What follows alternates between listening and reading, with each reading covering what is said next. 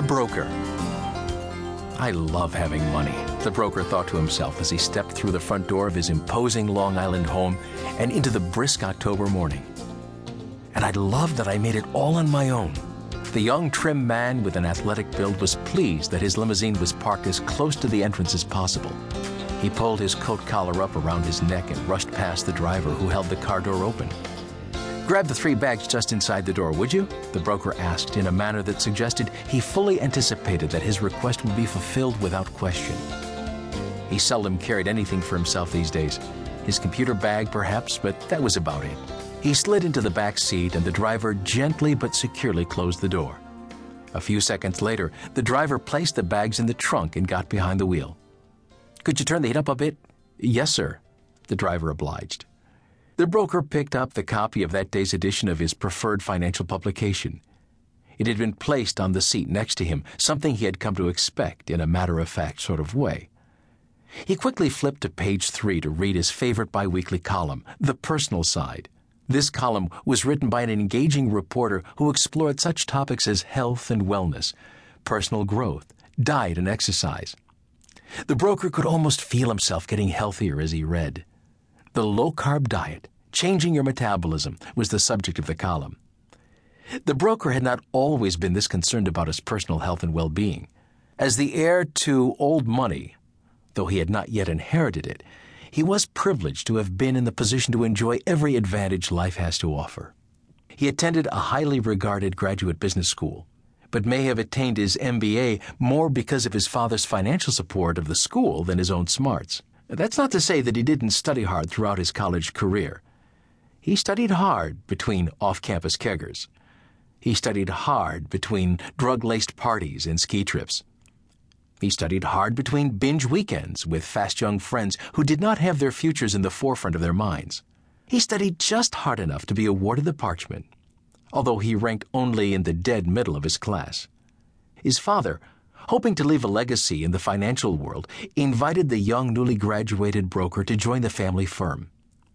At worst, the broker thought at the time, I'll have to work some. At best, I'll get a free ride. The broker's father did his best to instill the old fashioned work ethic in his son's life and career. As a result, there was no fast track. There was no instant partnership. There were no free flowing raises and bonuses. There were no spiffs or special perks. The broker quickly verbalized his discontent. He attempted to talk to his father about it, but the old man would hear nothing of his son's pleadings.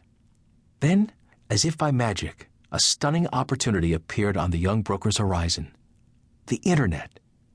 The broker determined to start his own company, an online brokerage house that would handle trades over the faster and faster modems and DSL lines that were increasingly connecting America in instant fashion. And so, his firm was born, and he left the comforts of his father's success. The first year was a struggle. He lived in a cold apartment with walls of peeling paint in Brooklyn, a few blocks from the Verrazano Narrows Bridge.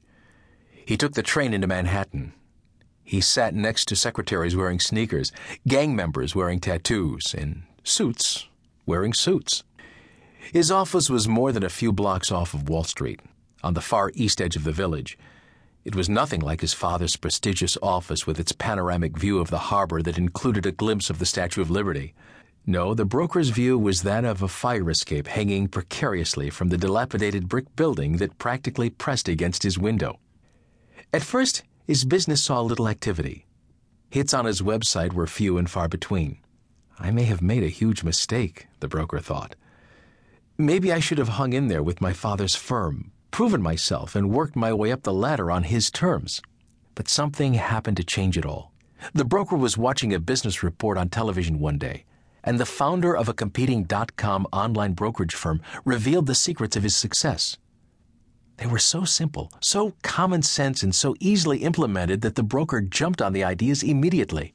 Within 24 hours of implementing the first stages of a cost effective marketing plan, the traffic to the broker's website increased exponentially. Within days, he was running ads in the New York Times and the Wall Street Journal to recruit employees. Two weeks later, he concluded that running ads and screening process